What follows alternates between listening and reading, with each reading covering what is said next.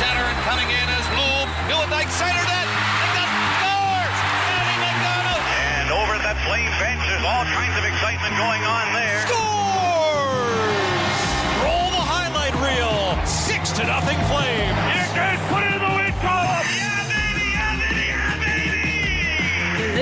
Is Flames Talk with Pat Steinberg and Wes Gilbertson on Sportsnet 960 The Fan. Okay, let's do it. Let's get this hour underway. It is Wednesday, January 24th. And yes, this hour of Flames Talk getting going with Wes Gilbertson of Postmedia. It is Steinberg along with you on the Sports Drive, which is brought to you by Calgary Lock and Safe. Did you know Calgary Lock and Safe also fixes doors? If you have one that needs it, visit calgarylockandsafe.com slash doors. Well, on, on what has been a, uh, a very heavy day where um, uh, a lot of just straight up hockey talk does seem a little trivial. Um, we're definitely uh, aware of all that. I did think there was uh, some pretty, I don't know, th- th- th- that was an encouraging on ice practice for the Calgary Flames. I'll say that much. Um, and I say that because this Oliver Kylington return to play story has like kicked into another gear. It went from slow and steady to now the American League conditioning loan, and now at some point he's going to get back to practicing with the team. To Wes, he was on a pairing all practice with Jordan Oesterle at, at, at Wednesday's practice. He was that pairing was rolled out as the number three pairing every single time. It went Hanifin and Tanev, then Weegar and Andersson, and then Kylington and Oesterle all three times. And then Gilbert DeSimone was the fourth pairing every single time. Nick DeSimone is now on waivers as we're talking here on this Wednesday afternoon. If you're listening live with us, the clues are adding up and, and just doing some sniffing around and and I, I think that there I, I do not think it is out of the question that we see him play before the end of this homestand. Like eh, I, don't think there's any guarantee because you, you're still consulting with Oliver and there's there's a lot of things that have to happen physically to get the, the check mark good to go. But I think there's a real chance he gets in Thursday or Saturday before this homestand ends. I think there's a real chance that we see him back in NHL action at some point this week. And the fact that I can even say that, and the fact that I can be sitting here talking about it with you, and you're not saying, slow down, slow down, that's awesome. Yeah. The, the clues are pointing that way. Some of the cues that you're hearing are pointing that way. I don't know. I, I think we're at the point now where it's it's bordering on coach's decision. That's how close this is to him getting into the lineup. So that is awesome. And wh- whether it happens or not, the fact that we can have that conversation just shows how far this thing is coming. And good on him. It's it's good. It's good to see. you know, I, I'm already looking forward to it, and I get goosebumps just thinking about the reception Oliver Kylington will receive in his first game back at the Saddledome. Whether that's his first game back, period. And as you said, signs are certainly pointing that it, it's not far fetched to think we see him before the end of this homestand. But just whenever that is, I, I really can't wait to be in the building and see the reception that I know the Sea of Red is going to give to Oliver Kylington Yeah.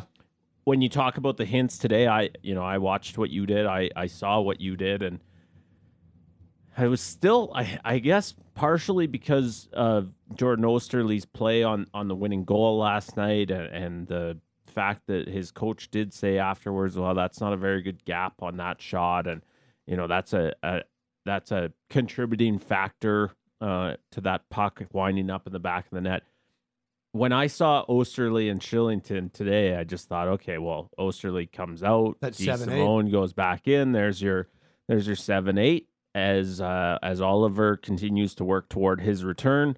Only stands to reason that he's skating with the guy who's not going to be in the lineup. And then when I saw the news that Nick DeSimone was on waivers, that's when it was like, oh, oh, okay, hang on a second. This is this is now getting into the territory where the Calgary Flames are about to go down to having seven defensemen, including Oliver Including Kylington, Oliver Kylington. on their roster. And who knows what we'll see at morning skate tomorrow. Uh, it, it certainly wouldn't be the first time in hockey history that the pairings or lines changed between practice and the game day. But just the fact, you know, we we chatted about it, and and I don't even remember if it was yesterday or the day before, but we we've been chatting all week about, okay, you know that this is happening now. It's close. It just feels normal to use Oliver's word from Monday to to see him out there, and yeah, it we're right on the the brink of number 58 being announced as part of the Calgary Flames game lineup and and what a feel good story and a you know on a day that we could use some feel good stories in the hockey world. The um and, and the fact that like I, I think it comes down to okay all the all the mental check marks that that and and signposts that the flames and oliver and the medical staff have been monitoring and going through um it feels like those just continue to be hit off and yeah this this next hurdle cleared this next test passed all that type of stuff. Physically he's played two pro games now. He got into a game at home. He got into a game on the road with the wranglers. He now has two full practices and a morning skate under his belt with the flames. He has plenty of practices now with the wranglers. They're off for a week plus after saturday. They they play on saturday. They don't play until the following tuesday. Tuesday in boston right? And they practice Monday in Boston. So if you're Calgary, there is, I think, lots of reason to say that maybe we wait until after the All Star break. I think there are just as many reasons to say that let's get him in now, get him some game action now, so that he's got it going into the All Star break. And and I'm not, I'm not a doctor. I'm not, uh, I'm not Rick in the strength and conditioning crew. I'm I'm not an expert on that stuff. But I think from the outside, you're like, well, you could make perfect arguments on either side as to what's better for the player. It's all it's all based on where the player is. And with my two eyeballs that are are aided by these glasses, but with my two eyeballs, like he has looked right up and on the pace in his two full practices. I haven't sat there and looked like, oh, Oliver's got to get his legs back, or he looks way behind, or he is gassed after every drill. All the things that Megan Mickelson said about how, like, yeah, it takes a few days, but you're an elite athlete. You get back there. It feels like that's what we're seeing right now. So I guess what I would say is um, I think there is a decent chance we get to see him before the All Star break, and that's an awesome story. And also, what a huge boost it could be for this hockey team as well. Yeah, absolutely. And, and we keep reiterating, but I, I think it's important to mention every single time Oliver Kylington is is leading this return to play process in terms of the Calgary Flames continue to be completely supportive and, and completely committed to letting Oliver tell them, here's what I'm comfortable with now. Here, okay, how did this go? Here's what I'm comfortable with now. And so the fact we're having this conversation, the fact that we're noticing all those signs starting to add up means that Oliver keeps nodding his head and saying, "Yeah, I thought that went well. Let's Yep. let's go. Let's keep going. Here's what I'm ready for now." And and I really do think that's the very best part of this. Yeah. And And yeah, he's a hell of a hockey player. They've missed him. And and isn't that I you know I I said this to my colleague Danny Austin earlier today.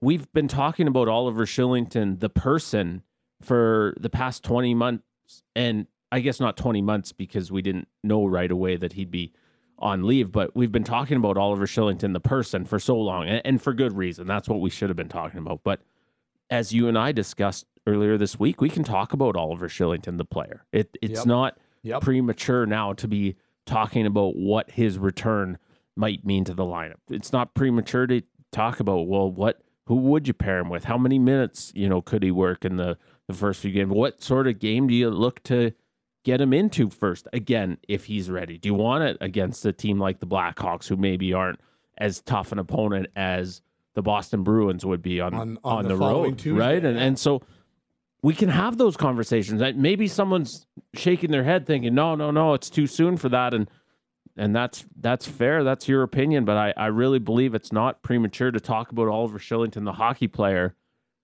and that's the best part. Yep. Yeah, I, I don't, and I don't think it's premature to talk about him playing this week. I really don't. No, Um, it's not. and and maybe it's Thursday against Columbus, maybe it's Saturday against Chicago, but with the signs that we're seeing, with just some of the the buzz that you're hearing, and trying to keep your ear to the ground and talking to people. I just, yeah, I'm. I would actually be a little, a little surprised if it didn't happen at this point. And and that's not to say if it doesn't that it's that that that it's disappointing. He's ready when he's ready, and if it's not until Feb six in Boston, then that's when he's ready. Mm-hmm. But I think I think just on the outside and and talking to a couple of people a little closer to it, I think every time that he gets out there, I think Oliver just takes another step in terms of this is where I belong and I'm so happy to be back where I belong. And and what I mean by that is guy belongs in an NHL locker room. He belongs with the group. He belongs in an NHL hockey game. This is this is what he was born to do. Mhm. And it it took a it took a pause because he went through a hellish stretch. And now that that hellish stretch is starting to be put behind him, it's like this is you, you remember where you where you belong. And and I just think that's so awesome. So Yeah, and it, I think good for him. the way you put it earlier is it feels like he's kind of getting into coaches' decision territory. Well, here's what we know about hockey coaches. If someone goes to Ryan Huska and says, "Hey, um, yeah, that guy over there, number 58, yeah, the guy who skates like the wind, yeah, that that's the one. The guy who, you know, is really good at transporting the puck out of his own zone, yeah, yeah, that that's the guy we're talking about. You know, maybe the best skater on our blue line, yeah, yeah, him, number 58, yeah." ready to use him. He says he's ready when when you're ready to put him in. I'm not delaying too long. Yep. And I mean, you're at home. You know he's going to get an incredible response. Yeah. You know the team's going to get What- a lift like, from don't it. you get chills thinking about it? Absolutely. It just puts a huge smile on your face when, as you said earlier, you could really use a smile on your face uh, in the in the hockey world on, Yeah. on this Wednesday. So, um, yeah, I uh, I'm I'm just really happy that we can be talking about this. I'm really happy that we're gonna go to we're gonna go to morning skate on Thursday, and it could very well be an optional morning skate, and we won't find out until uh, guys start coming into the locker room. But like the number one thing I'm to be watching for on Thursday is when Oliver comes off the ice. And if he's out there getting bag skated again, then the same thing will be on Saturday um, when when they probably do a full morning skate against the Chicago Blackhawks. So good on him. I uh, I'm I, it it it does it just puts a huge smile on your face thinking about what that's all going to be look like. You know damn well that whenever he's ready, Huska's putting him in the starting lineup, and that whether whether Oliver's announcing the starting lineup or Huska is is doing it in the room, sure it'll get posted on Twitter and all like just it uh, gives you chills yeah. as as this text comes in. Oliver Chillington, I like that Yeah. I love it. because he will be whenever he gets in. Um, so then there's the other player on waivers, and that's Adam Ruzicka. Um, I this is a tough one to, in its entirety or, or totality, wrap your head around Yeah. because there, there has been such a push to try to make this work in the organization and and try to make Adam into the player that we all see can be a really good player. So does he does he get claimed on waivers? What's your what's your feel on that? You go first. What's your guess? I'm gonna say no. Yeah. I'm gonna say he clears. That's just my guess though. You know, I I, I want to I want to preempt this by saying that if I guessed on all waiver guys, I'd probably be batting about uh, I don't know three for a thousand in uh, in my lifetime. I'm not very good at figuring out which guys are about to be plucked off the uh, off the waiver heap, and yet I sort of think we're talking tomorrow about Adam Ruzicka of another NHL organization. I just think the skill set and the power forward frame is so is going to be so appealing to a team that might need some offense that I, I do think someone puts in a claim. There's there's not a lot of salary cap hit there, right? Seven hundred sixty two thousand five hundred, I believe, is is that AAV, which was uh, basically as low as you're going to get in Yep. in the NHL these days. Pretty well the league minimum. So for that reason, I, I think there's some appeal there. He's one of those guys like if we were sitting doing radio or podcast in another city, we're saying, well, there's this is really low risk, right? Potentially high reward. You're grabbing a guy with with very intriguing tools for free off the off the heap. And so the more I think about it and although I certainly understand why the Flames are frustrated to no end with what Adam Ruzicka has done and maybe more so what he hasn't done on a consistent basis, the fact that he just they haven't known what they're getting from him on a night to night basis. I get all that. But I, I do. I my guess is yeah, he gets claimed tomorrow. So, if that ends up happening, do we look back at this as as I'm curious how we look at it. Is it poor asset management? I I don't think so. I know that sometimes, you know, I, I thought I think that you can look back and say they handled Juuso Valimaki poorly. I really can. I, and I think I would go one step further and say you'd be you'd be kidding yourself to look back and say something otherwise. Yeah, yeah. I, I think they bungled the Valimaki situation, and I know that you word. he's he's a healthy scratch right now in Arizona. I get that, um, but I I do think that they bungled that one, and so in that case, you can look back on it and say, yeah, they probably could have handled that differently, and losing him for nothing probably is a uh, a failure on the organization. But this one, I don't know what more the organization could have done to make it work with Adam if he does get claimed because they they saw all of the stuff that we do Mm-hmm. the the size, the the strength, the skill, the offensive IQ, all of what goes into the positive parts of what why I think Adam Ruzicka and why last year I had such a good feeling about this guy maybe being found gold here. They saw it more than I did. They're closer to it. But I mean, I give I give Daryl Sutter and Brad Treliving credit. They tried it last year. And so far this year, I think Craig Conroy and Ryan Huska have gone out of their way to try to make it work as well.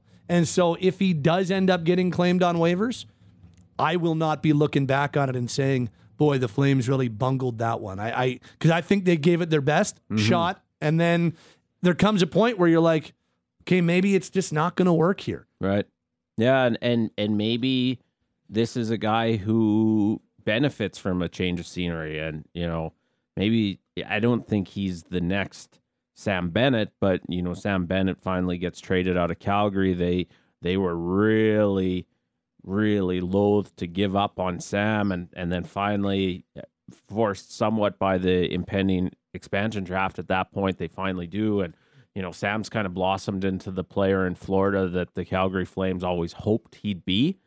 And yet I'm not sure Sam Bennett was ever becoming that player in Calgary. It just it just wasn't working here. Yep. And so, you know, could Adam Ruzicka go to one of the bottom feeders, let's say, of the NHL? Could he, could he wind up in in a situation where they're willing to put him on the second line and give him a ton of runway and put him on their top power play and have a really strong finish to the season? Absolutely, he could because Adam Ruzicka has all the skills to capitalize on that opportunity.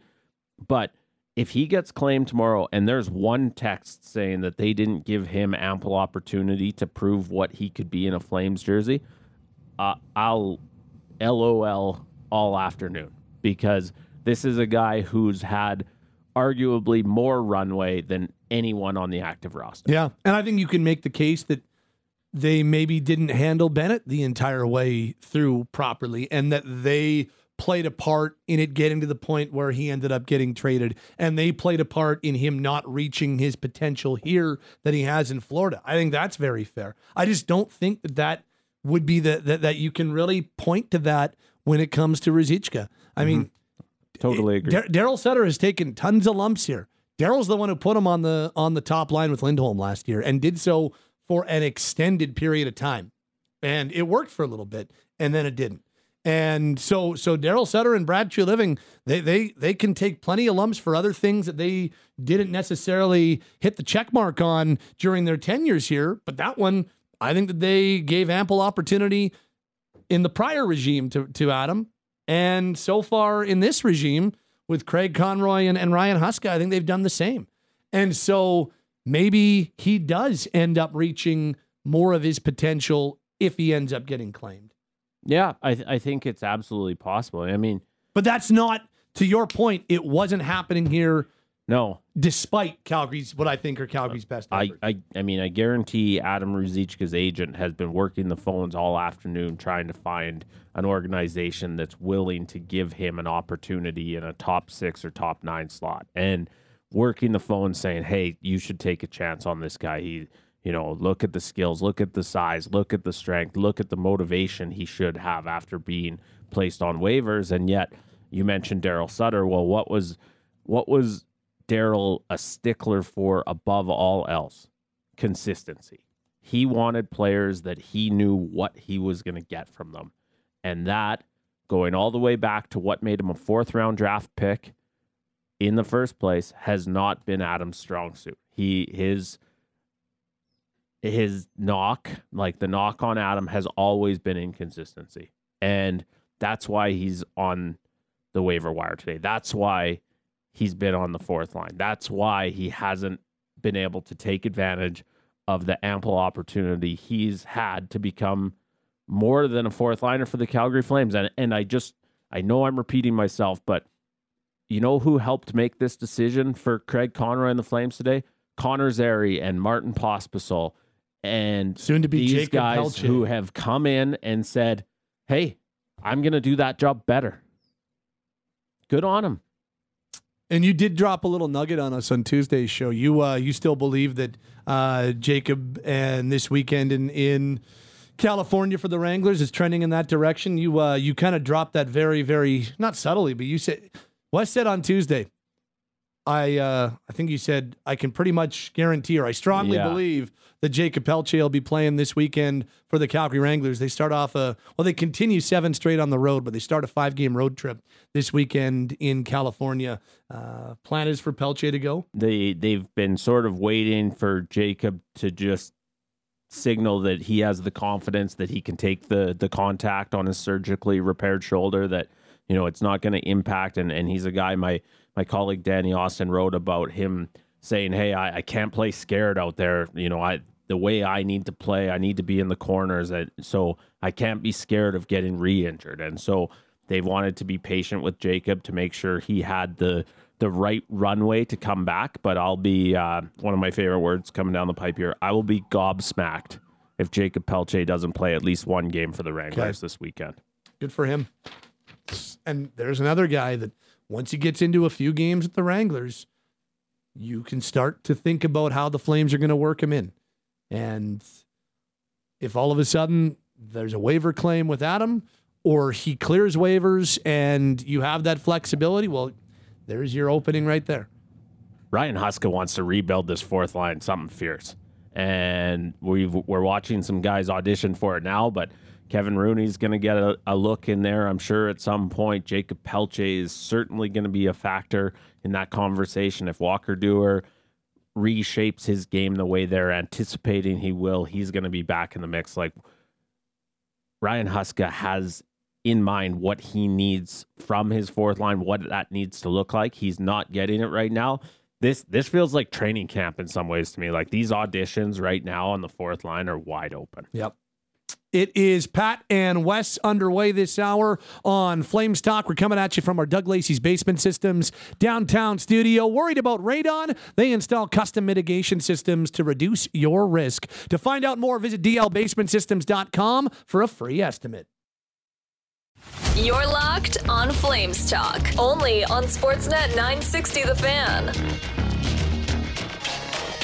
All right, let's go inside hockey on this Wednesday for Calgary Co op. This hockey season, support local. Find your all time classics and locally brewed beers. Visit your local Calgary Co op wine, spirits, beer today. It's Steinberg with you, and we go inside hockey by saying hello to our Pacific Division insider. We say hello to Jonathan Davis from NHL Network and NHL Network Radio. He joins us on Wednesdays to spin us around this ever changing Pacific Division. Hello, JD. How we doing? We're doing fine, Pat. How are you and Wes doing? Today? We are uh, we're hanging in there. We're doing all right. Um, you know the the Flames sustained a gut punch loss at the same time as the Oilers won their 14th straight. So that's that's about as that's about as well as we're doing down here. Uh, let's get it out of the let's let's spin around the Pacific and get it out of the way now. Uh, yeah, the, the this this is now starting to move into historical type areas when it comes to the Oilers, who have now won 14 in a row, my friend.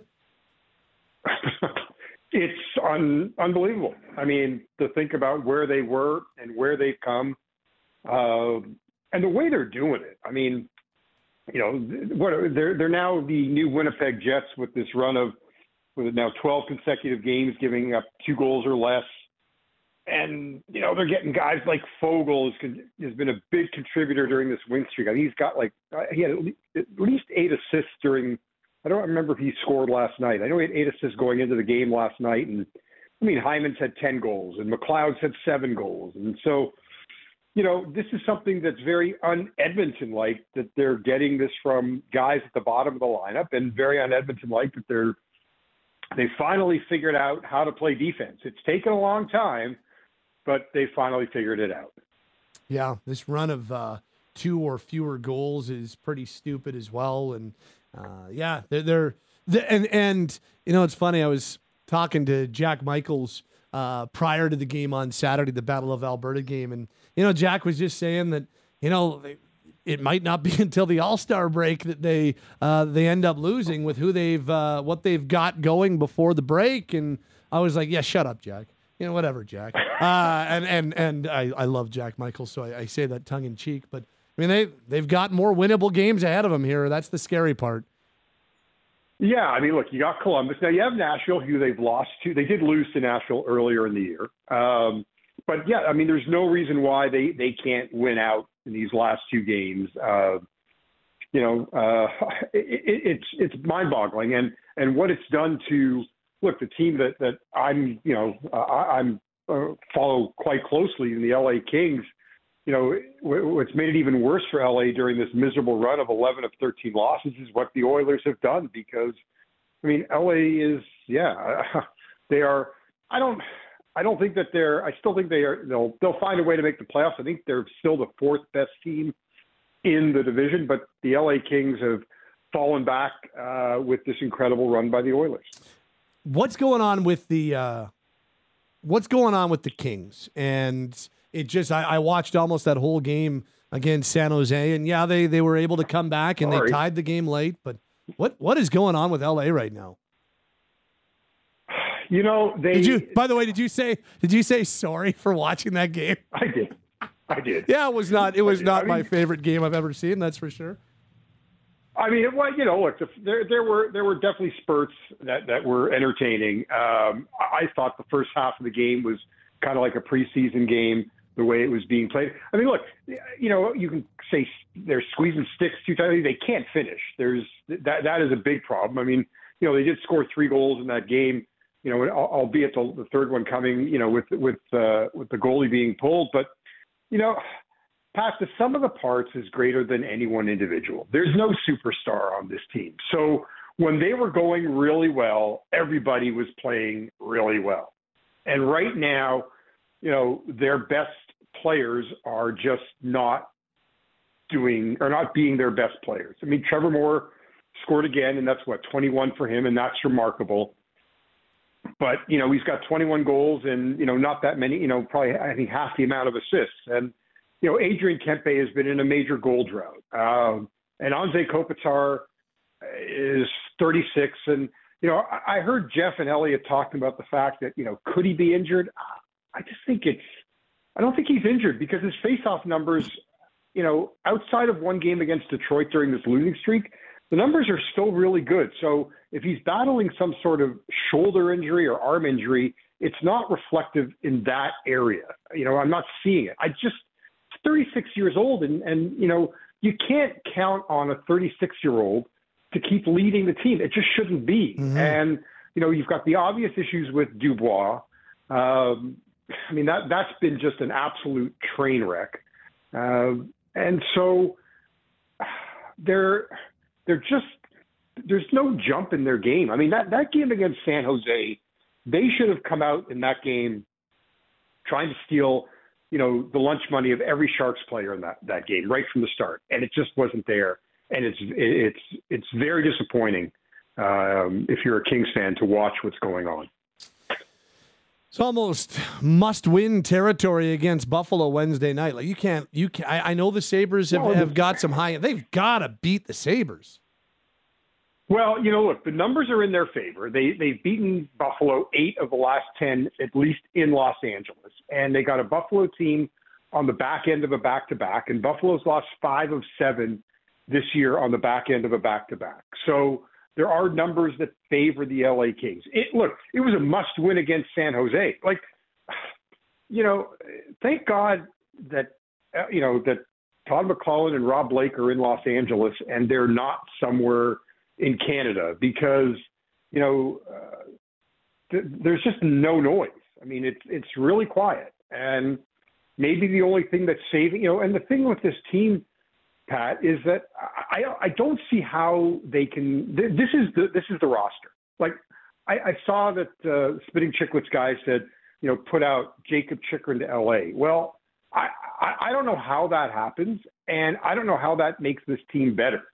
Um, so they're going to have to try to find a way to get through with this roster, get themselves hopefully into a playoff spot, and hope they can hit the reset button because you know they're capped out. Like they don't, they they can't, they you know it's got to be dollar in, dollar out, pretty much. Mm-hmm.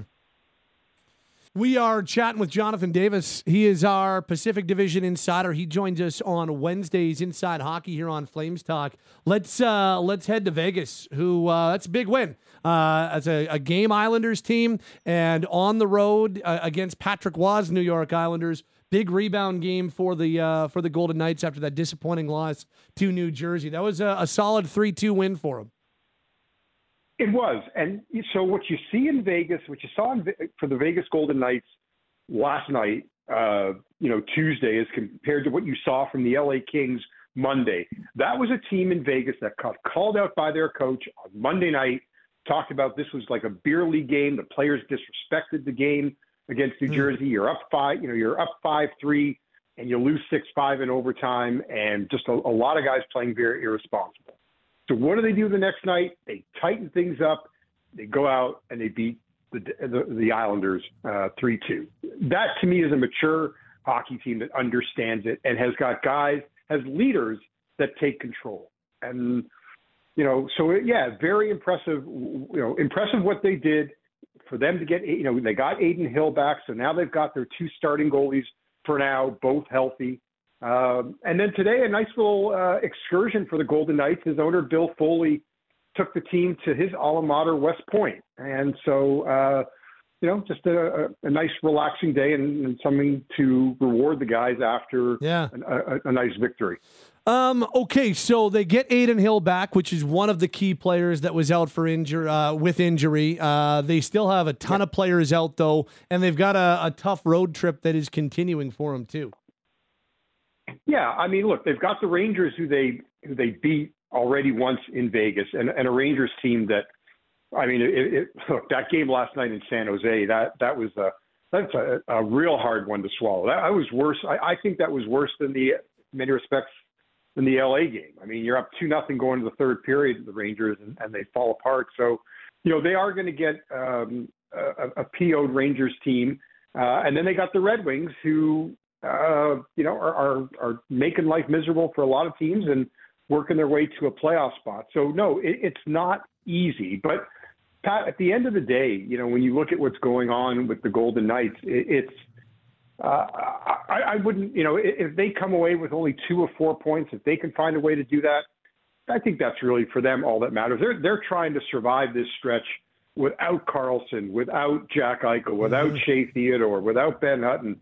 Um, and look, they've had guys step up. You know, a former another former King helps out the Golden Knights last night. Sheldon Rempal, um, an AHL call up with all the injuries, scored his first NHL goal last night. You had the Brendan Brisson moment on Saturday night against Pittsburgh, and you know there's another example. You have a Golden Knights team that's down two nothing in the third to Pittsburgh, and what you know, and and they had been going through a bit of an you know a, a bad stretch and they rally in the third. And then last night, by the way, I think they snapped a either a six or a seven game road losing streak. So I, I, I'm I'm not concerned with Vegas because I just I see the way this team reacts at key times, and they under you know for them they understand the process, unlike what's going on here in Los Angeles.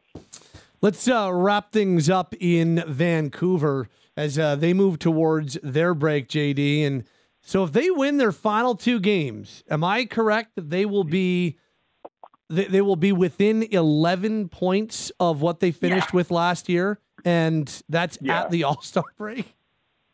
Like, do we does Tocchet just get Coach of the Year right now? I mean, yeah. it, it is remarkable. Yeah. It, it's phenomenal what's going on in Vancouver. Now, look, you know, they talked about it last night on on the broadcast, or or two nights ago on Monday Night Hockey, um, with Anson and David Amber and Justin, and I I know I'm for I'm forgetting somebody, but the point that was that Anson Carter I think was making that night was that look, you've got a bunch of guys that are are you know with 20% shooting percentages right now. They've got five.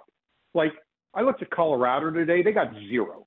Um, you know, and and Petey's at 19.4. So you know the thought almost five guys. Numbers, well, no, they have five. They almost have six. almost have six guys. Yeah. Yeesh. At shooting at 20%. And I think another one's around 17. I mean, so the idea that this is sustainable, I mean, I, I, I see where the, the pushback is.